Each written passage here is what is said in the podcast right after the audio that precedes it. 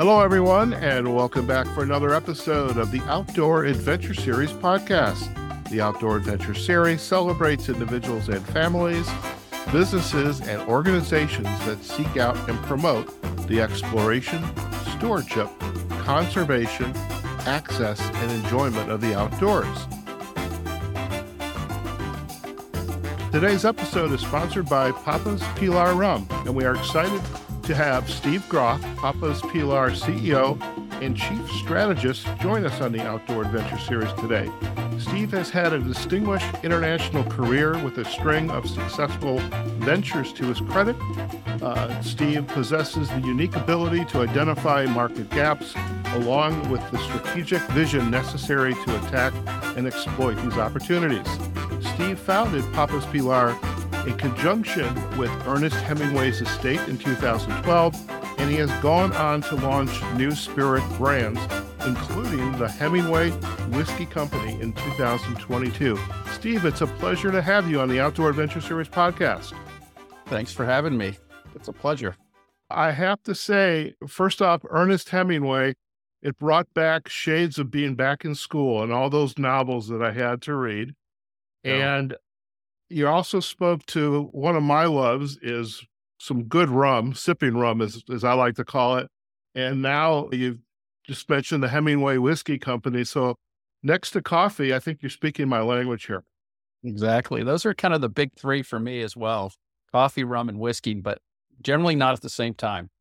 Maybe in sequence, but uh, not at the same time. I, I, think I'm going to be talking to one of your mixologists uh, on another episode. And I, am anxious to see uh, how uh, he uh, mixes up some uh, spirits with some uh, other uh, foods and beverages, and maybe even I've heard of whiskey and coffee. I don't know about rum and coffee. I haven't tried that one yet.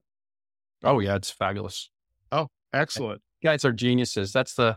It's nice to surround yourself with people that are way smarter than you, and as, in my case, that's a pretty low bar. So pretty much everybody's smarter than I am. Come on now. Well, you were smart enough to get into this business, so I, love it. For our listeners, if you could just give us a 30,000 foot view. I mean, you've, as you and I were joking beforehand, you, you've had a lot of rodeos that you have written in and this, and I, and if I had to say one thing, I would describe you in some ways as a serial entrepreneur. And so share a little bit about your background and then let's dive into Papa's Pilar afterwards. My background is, um, I started off in finance. I, um, I like to say that I'm a, a recovering CPA. Uh, I worked for Deloitte, started their entertainment group, and then, and then I think my career has never really. Yeah, I like to tell people. I think the the common theme in my career is I'm fundamentally unemployable. So I don't uh, I don't make a good employee. So I started with um, in the entertainment business, and I worked in the live entertainment for a long time, and we sold our company to uh, my partner and I to Live Nation, and then I uh, I moved to Eastern Europe when the wall fell, and uh, moved to Warsaw, Poland, and and built out a network of television channels with um, with uh, a guy named Bob Geldof who did Live okay. Aid. Oh yeah.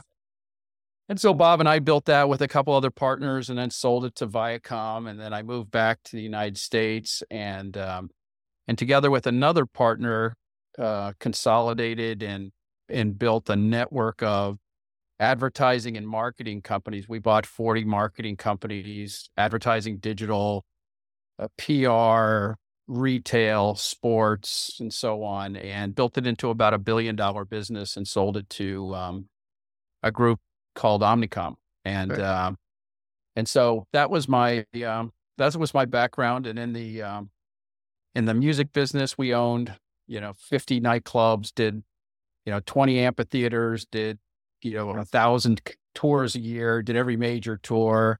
And so that was that piece of it. And then the marketing business, we had 700 clients and, and uh, a lot of them were spirits, beer, soft drink companies. And as I, as I built that and sold it, um, there was, um, I kind of migrated into, um, I, I had this vision of retiring, but, um, but it never stuck. And so I just, uh, I was never really good at it, and, and my wife didn't like it. So I began to um, to invest and advise different comp- uh, different companies in different categories.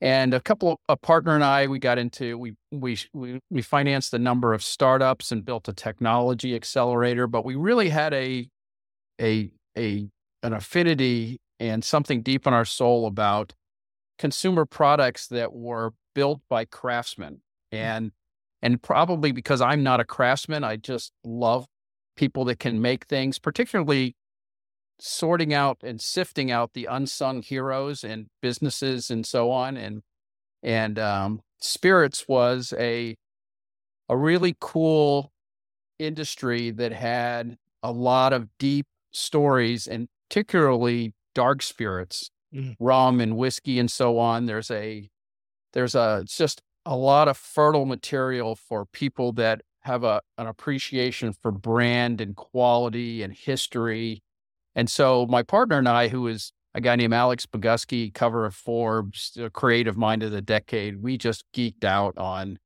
on the on the dark spirits area. We um, so we we we got into the spirits business, built a company um, that could incubate a incubate spirits, and so we went through a number of different brands that we looked at and worked on until we found a really our the first brand we found was um, we we founded was a brand called Angels Envy Bourbon, mm. and uh, and we found a guy that was a guy named Lincoln Henderson who was the inaugural member of the Bourbon Hall of Fame. He was retired.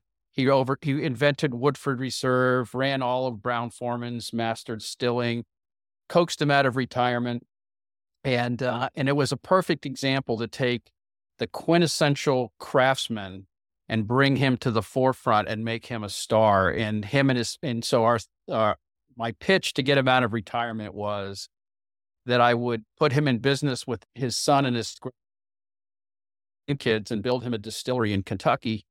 And so he, um, he decided that he would come out of retirement.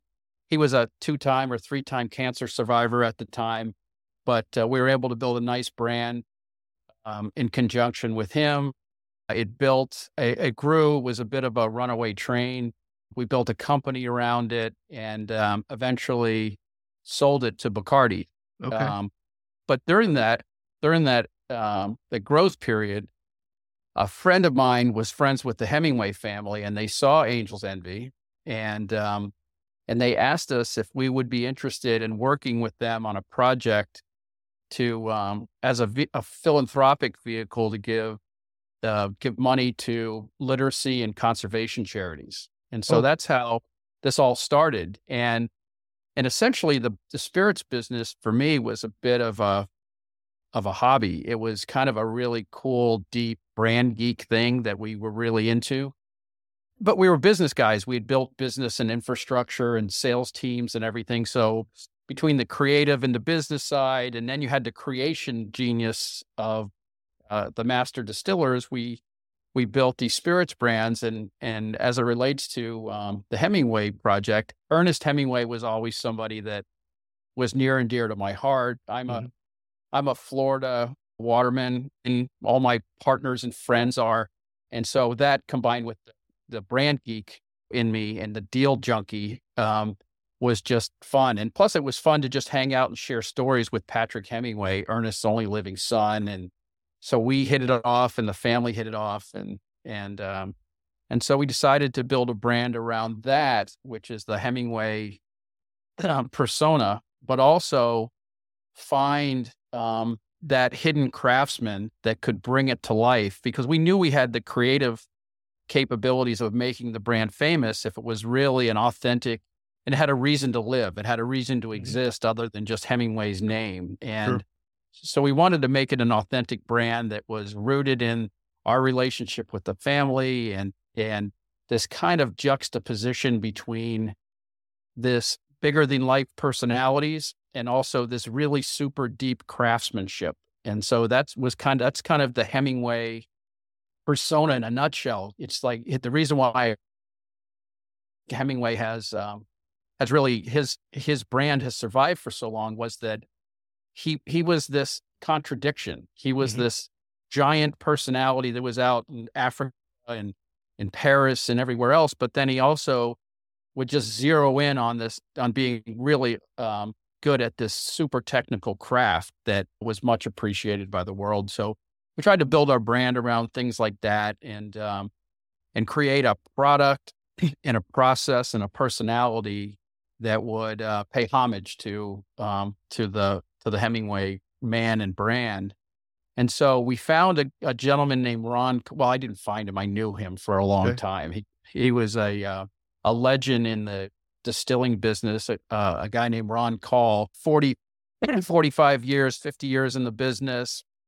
Worked at Jim Beam for 20 years, invented most of the brand, the um, expressions around Cruzan rum, ran big distilleries. But he, Ron in himself was a bit of a Hemingway. He's a cattle rancher in the morning, uh, and then a master distiller in the afternoon and evening. And and so I sat with him much like I did Lincoln, and uh, and talked to him about building a brand around Hemingway and uh, and how we could incorporate him and his family. He's a seventh generation master distiller that goes back to the, the 1700s. His family does, and um, and so between that, between the Hemingways, my family, and the Call families, fa- uh, family, we thought that there was something really unique in that um, in that in that trifecta that we could bring to life, and hopefully somebody would uh, appreciate it. We certainly we build brands that we like, and then hope sure. somebody else likes them as well. And okay. so, anyway, that was the story of how, how that's my background, and that's the story of how the the Hemingway brands came to life. And as you said, it was it's been uh, 11 years now, right, right, in the in the making, and um, and we really had no timeline. We really we started these brands off with uh, my my capital, my partner's capital. You know, mm-hmm. investors have come along along the way, but we really never had our anyone's hand in our back to do anything. It was more right. about like do what you like, have the culture of the company and the purpose of the company and the products all be something that you can be proud of. Okay. And that's really been our our our our divining rod, our guidepost for building the brand. And um, fortunately, the um, the the luxury high end rum category, the sipping rum category, has really exploded over the last five or six years here and in Europe and in Asia. And uh, and then people and, and our products have been super well received, super well awarded, and frankly, even more than that, we've developed a team that uh, probably up, up as as far as all the companies that I've been associated with, is probably the most fun, most talented team I've ever seen, let alone been associated with. And I could brag about them because, as I said, they're smarter and more capable than I am. So, so it's fun to watch them work, and and they're um, they're a great they're a combination of experienced veterans and young, energetic people that the sort of the the born digitals that collide with the um, the people that the gray hairs like me, and so the combination is just is really exciting to watch, and uh, and people seem to like what we're doing, and we certainly love the people that we're working with and our consumers. I love the the story that you shared, and there's so many questions to unpack, and one that a couple that are coming to mind uh, Steve, is the fact that Hemingway family had come to you because they were interested in growing this the literacy, the conservation, and eh, does that aspect of their work, your work, this trifecta, is it in in place today as as part of your brand? So that recognition, not just a uh, a wonderful and for our listeners, this is a glass of rum. I couldn't do this podcast today without having a uh, a nice glass. It, yeah. So, is this is part of this literacy, the conservation? Is it still one of those pillars of uh, of your brand to give back to the community and to help solve some of the problems that are going on locally and and, and around the country?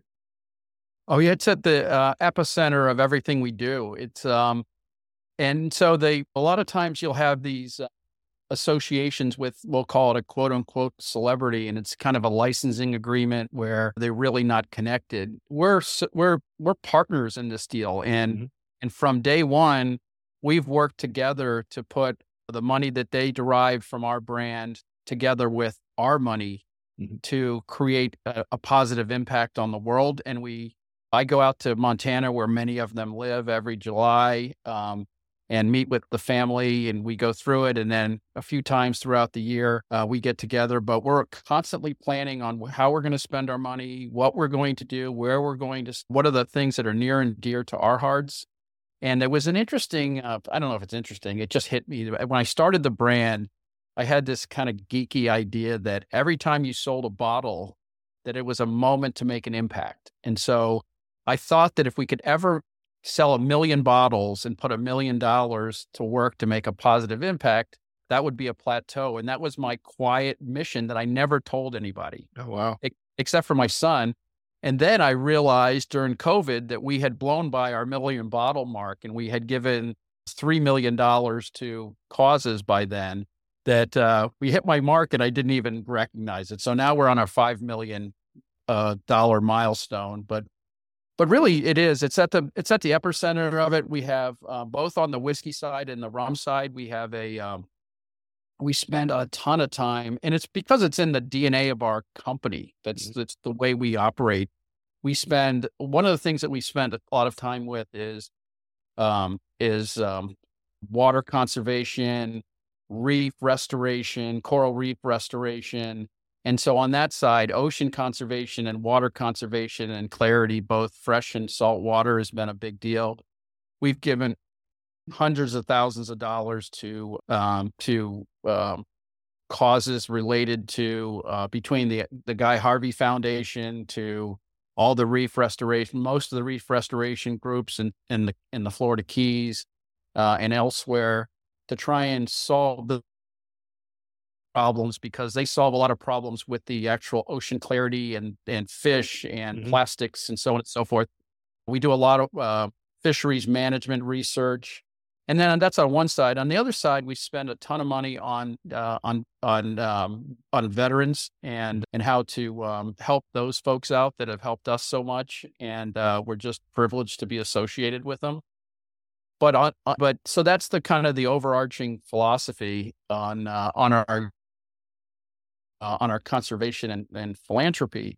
But then beneath it, we we think of our brand as like an old school rock band, right? Where you mm-hmm. have to earn your customers one market at a time. Mm-hmm. And there's no quick way to do it. So when we get into communities, we spend a lot of time there where where we become part of the fabric of the community. So in every community we're in, we're all we're we're connected with the with the philanthropic and um, and charitable causes that are associated with those communities. Mm-hmm. And so they know that we can count they can count on us when we're when we're there. And so there's probably another hundred different philanthropic um, charitable uh, uh, uh, efforts that we're associated with as well. Okay. But it's the, the long story longer is that everything we do is around around that. It's it's it's ingrained in our culture. Okay. No, I, I love it. Some of the uh, initiatives that you've chatted about and, and, introduced, the, especially around conservation, we did a, a whole series with the National Marine Sanctuary. So I love I love that connection. I am curious, and some of our listeners are going to ask Howard, why do you have a a, a rum uh, distiller on your podcast? And one aspect of uh, the reasoning behind it, one is I, I, knew your your PR guy, Clay Abney. He's a member of the Outdoor Writers Association of America, as am I. And one piece has always fascinated me is, you know, I, I you and I shared we we we have cups of coffee in the morning. I probably have as much as you do, uh, mm-hmm. but in the afternoon, it's nice to sit back and enjoy a, a, an adult beverage. Now, if we are outside, whether we're hunting, whether we are fishing, inshore, offshore, skiing, we come back from this or sailing, we come back from this adventure and we sit back and we start to tell stories. Right. And, and that's what really I thought was was the real connective tissue here is how does this sipping rum and the the the varieties that you are offering to the community how does that play into the the stories people are telling after their the adventure because just being able to sit back and enjoy the sunset in Key West at that that thing right at the very end. I can't the buoy. Mal- Mallory Square. Oh, the southernmost point. Yeah. That and just being able to enjoy a nice sunset and an adult beverage. And eh, eh, I, I'm curious how this mystique has played into, you know, how you are marketing and branding this rum. It's because it's not a rum you go and have a, a fruity cocktail with. No, it was it was specifically designed to be sort of a, sort a portfolio of high end sipping rums that you could also mix if you like yeah. to kind of to treat yourself. Right. But it wasn't one that you wanted to overpower with um, with a lot of um, sugar and flavors and so on. You wanted to taste the rum. Right. But the the idea around the yeah the rum and its attachment to uh, to storytelling and adventure it was almost venture started before the rum. It's it's this is our, me and my partners and I were are all we call them we call ourselves outdoor dogs and not indoor dogs, right? So mm-hmm.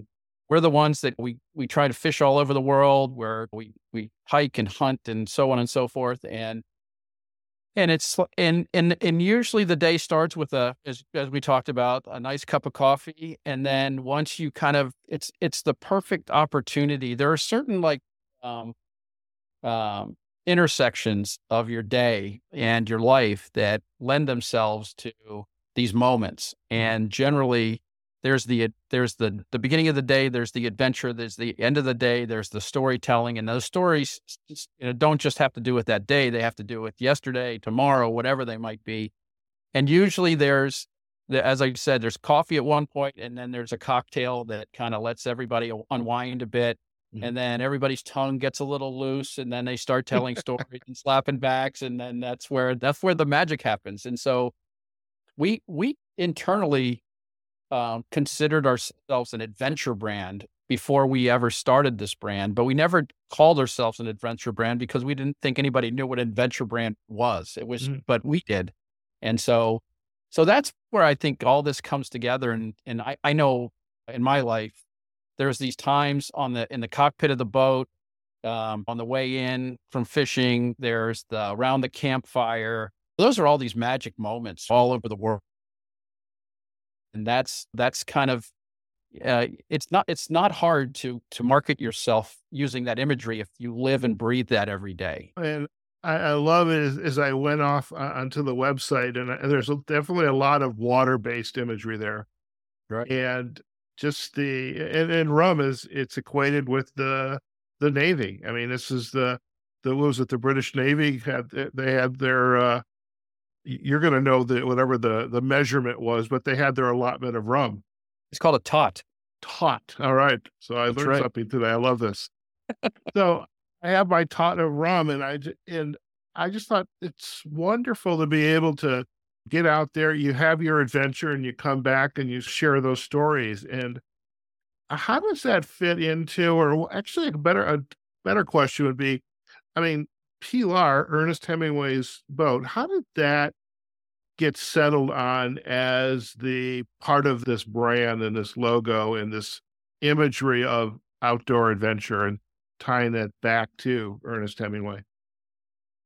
And yeah, the, the we didn't want to. We always try to make things that have a right to exist. That they they should there. There's a reason for them to be. So they're not just following other people. They're not just a face in the crowd. And sometimes we they're really successful, and other times they just they're failures. But mm-hmm. in this case, we looked at it and said the we wanted to build a product that was um, that was connected to Ernest Hemingway and sort of his wanderlust, his, mm-hmm. you know, him going to different ports of call in Africa and the Caribbean and all over the world to extract some kind of a engagement, some kind of a, a connection. And so we didn't really want to build an estate rum that was stagnant. And, and, there's plenty of great estate rums. I'm not putting them down. That's sure. from one place at one altitude with one still, with one raw material that there was probably a different way to look at it by by making our own rum, but also sourcing rums from different ports of call throughout mm-hmm. the the Caribbean and Central America. And then, and so this idea around this wanderlust around this Caribbean based Central America kind of connected us to wh- how Ernest Hemingway connected with with the Pilar, and he used it as his uh, his transport to all these different places, and that was where he would enjoy different cultures and so on, and extract the best out of those. And mm-hmm. so that's how it kind of came together, which was this this vehicle that was that connect the wanderlust of how we how we make our rums and finish them in this very sophisticated way, and also the way Ernest lived his life and his used his his boat, the, the Pilar, to kind of transport him from different from different places. And so, if you think about the way these things tie together, you have this um, Ernest Hemingway who who goes to all these different places and and experiences all these different cultures and food and so on and so forth. But then he also comes back and he and, he and then he dives into this incredibly detailed craft of writing and being able to talk about his experience and so on. So what we this is a bit geeky, but it's the way we think. Sure. Is that we we source all these rums and and we we find these honey barrels of exactly what we want from different places that have different taste profiles and different raw materials and different altitudes. And then we bring them back and then we go geeky like Ernest Hemingway. We we blending these rums into something that's good is like trying to put together a symphony and and then and then we then then we take these rums blend them and then we finish them in wine and um, in whiskey barrels and and sherry casks and in cognac and armagnac to kind of get that perfect solution mm-hmm. and so it, it it's um that was our sort of deep dive. If you wanted to go into the beautiful mind shack with mm-hmm. us, mm-hmm. sure. that's what really got us charged. And it was, uh, it wasn't that we made anything up. It was, we really like this stuff. And what was really nice is when we went through all this stuff with Patrick Hemingway, Ernest's only living son, he's 95, he's still alive. I went up to, had a barbecue with him in oh, July. Oh, wow.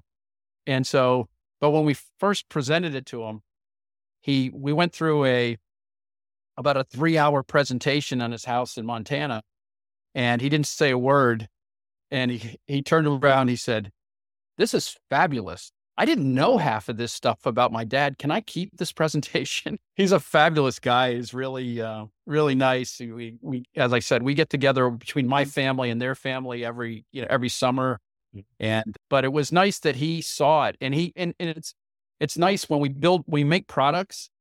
Um, we start with having conversations with the Hemingway family about what we're thinking, and they almost always add to it and say, "Hey, you might think about this because this was what my my dad would have liked. This is where he went. You might want to do this." And so it's a real a legitimate collaboration between us, and and the family loves it, and they a lot of them get involved and show up to events and help with innovation. I, I love that, and you don't often hear this this this kind of deep collaboration. Sometimes it's a we we we make a note of what their interests are, their ideas, but then somebody goes off and does whatever they want to do. But I really, my sense is, and I'm getting this from you, this is a very close knit collaboration. It's like family. And the the third uh, part of the family, your your master distiller, how has their craft and creativity evolved as you are crafting uh, these these premium sipping rums?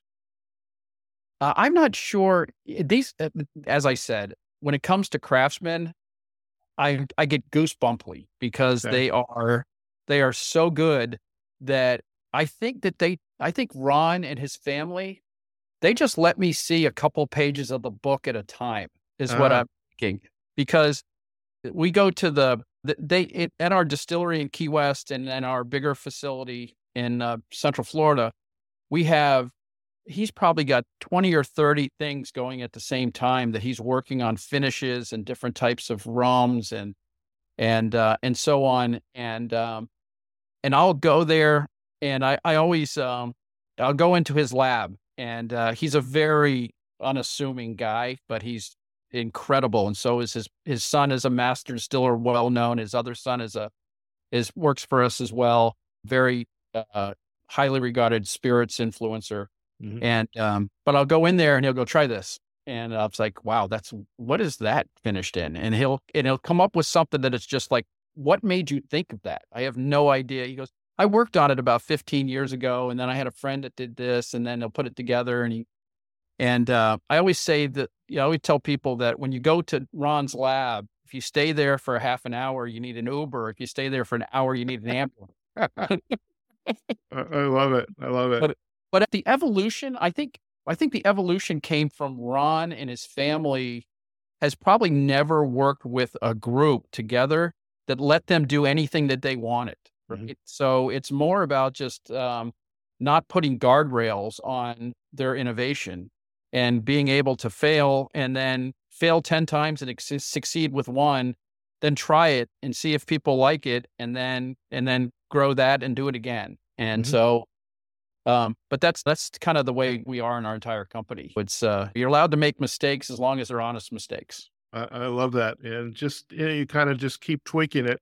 Some little change you never know what is going to result is because you've taken that one little step. But with my coaching clients i call that the 1% rule howard's 1% just make 1% effort in something that you're interested in you never know where you're going to end up yeah, I mean, he it's um the one that we uh, the the the very limited edition we did, which was the Earnest edition, and uh, it came in almost like a Louis Treize type of bottle and so on. The idea to finish it and not just source the rums and create the rums at the right age, because old doesn't mean better. It's right. you know, better means better, and it could be it could be seven years old and better than a thirty year old. So just being able to understand that and then the timing and combination of how to finish that in cognac and Armagnac barrels to get it perfect. Mm-hmm. And uh, now I just saw this the other day where on eBay they're selling these bottles for like three thousand, four thousand dollars a bottle. And uh, Ron's Ron's called me up and said, "I should have saved a few for myself." there you go. There you go. So I, I'm curious about the the brand itself and how you promote it. I mean, I, I I'm sure you have distributors and they're out trying to get the bottles into the best restaurants and some of the best pubs throughout the world. But I know you have a you have a facility down in Key West, uh, kind of like a tasting room. Is that it's a part of the? I believe it's a part of the distillery. Yeah, we have a fully functioning distillery there. Okay. And on one side, there's the outpost, which is where we sell, sell all the gear and have a bunch of other stuff. And then we have what's called the Hemingway Social Club. Okay. And Hemingway Social Club is a fully functioning bar, but it's mostly, it only sells our products. And it's so that you can, after you go through the distillery and, and go through the bottling and, ha- and, figure out how it's made and learn about all of it and mm-hmm. Hemingway, mm-hmm. that you can taste it and buy the product. But yeah, it's, it's, that's there. And actually, we just took over some more space down there, so we're expanding. Okay.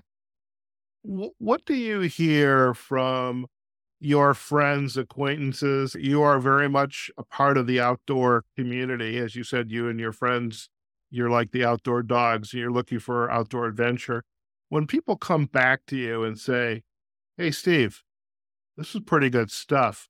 What are they saying to you about this experience trying these the, the rums like Papa's Pilar? Yeah, I don't know. Most of these products, they really do. And I, I know I try to, I try to, pardon the pun, try to distill these things down to the what makes a brand um, interesting.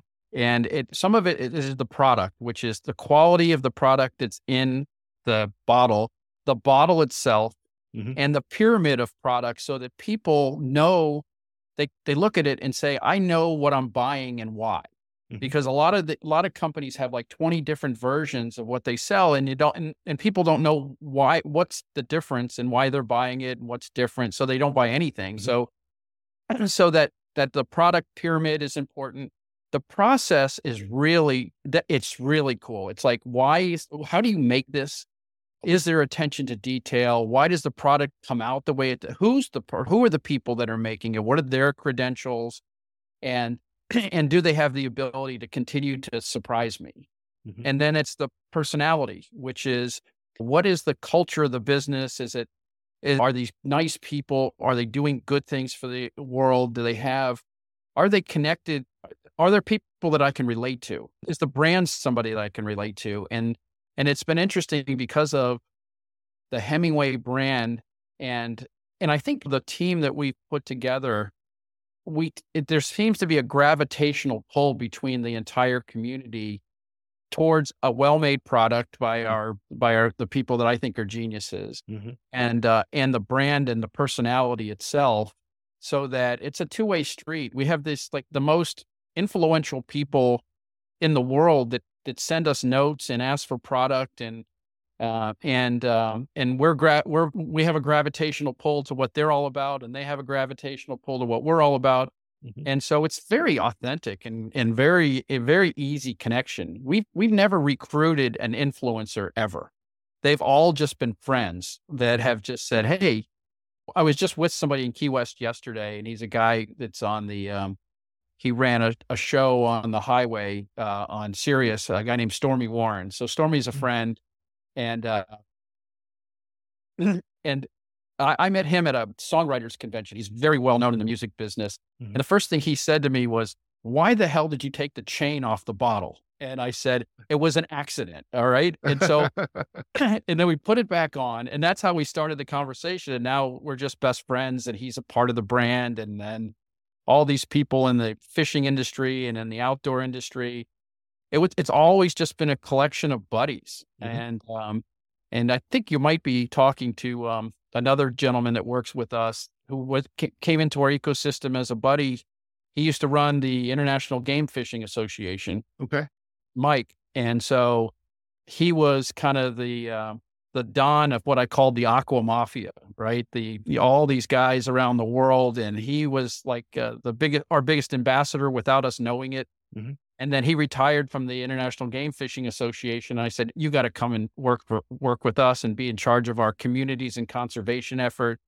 So these things just take a on a life of their own, and uh, and really we just try to we try to steer it a little bit, but and not really. We don't really have that militant corporate mandate thing. We just do stuff that feels good, and we stay away from stuff that feels icky.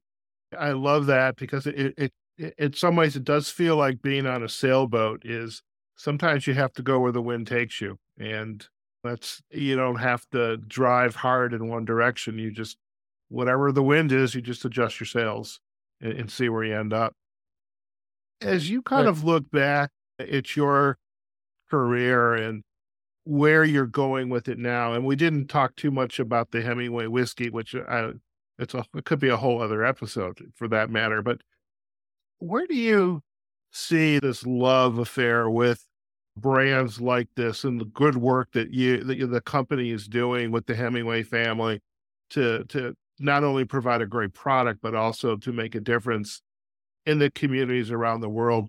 Where do you see yourself going? Is this just a labor of love? Are you going to continue with it, or do you have some other? Is there a vision board somewhere in your office there?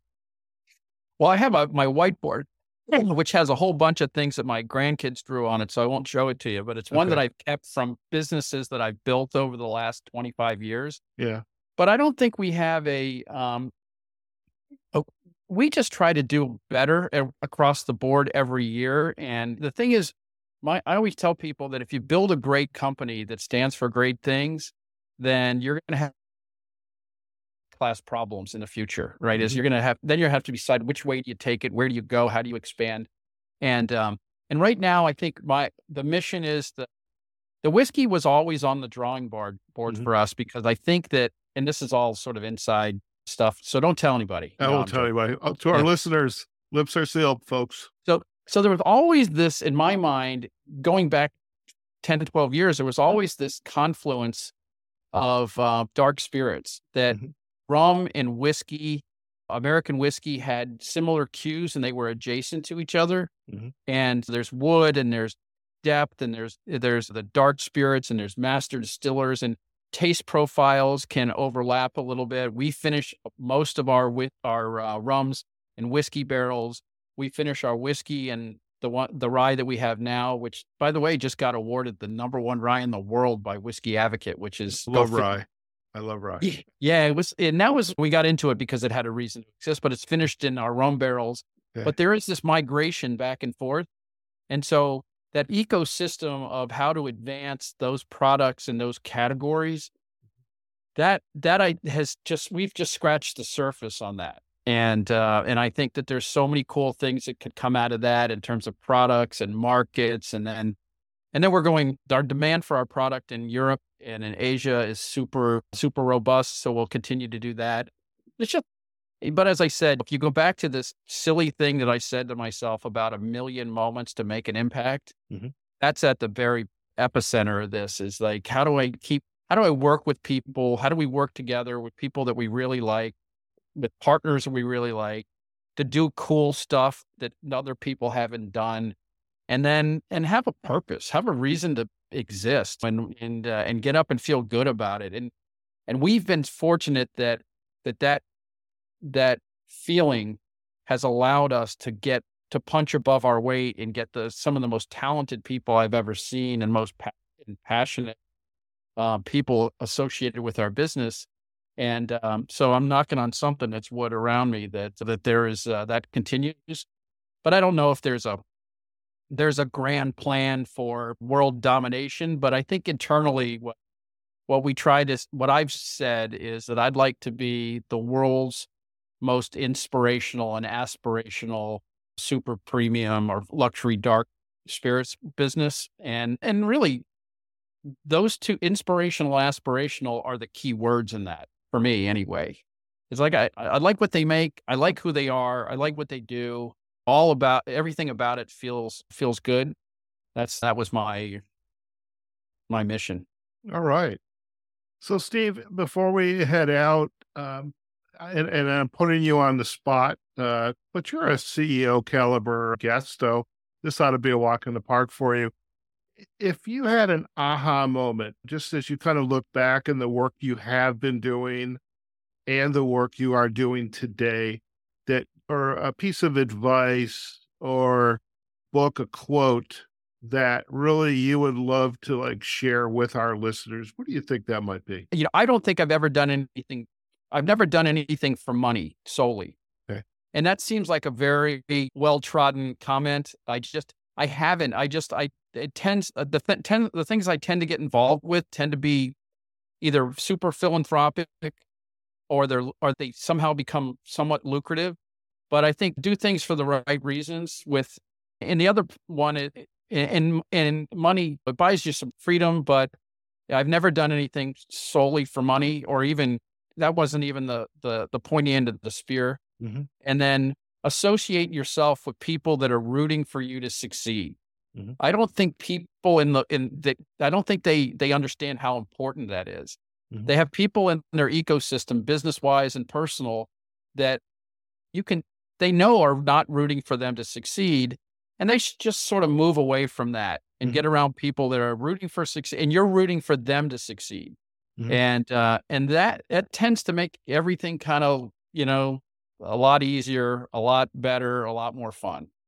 Okay. No, I, I love that. And uh, as a uh, a coach myself, I, I that's a message I think clients really need to hear because they're struggling but you want people in, in your corner that are helping you, but you also want to help them to succeed as well. And I think that's a wonderful uh, gift to share.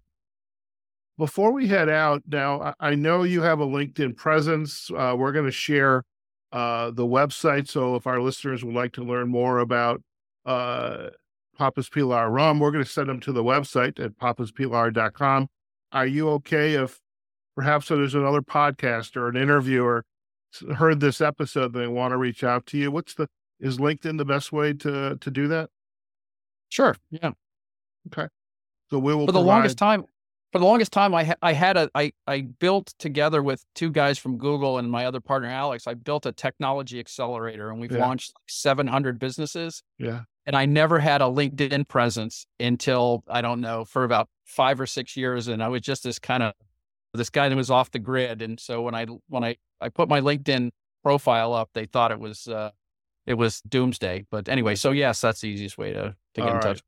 Well, listen, Steve, we really uh, want to thank you for spending uh, your time. I as uh, we had also shared at the beginning, it's past five o'clock somewhere, and I, am sure you have uh, other things on your uh, on your plate that you want to do today. But really, uh, I hope you enjoyed your time on the podcast and sharing about your passion and about Papa's Pilar rum and the relationship uh, with your uh, with the Hemingway family and with your master distiller. And just sounds like a fascinating story. And I have a good reason now to really get down to Key West because I think that's got to be a fascinating place to visit the so- Hemingway Social Club.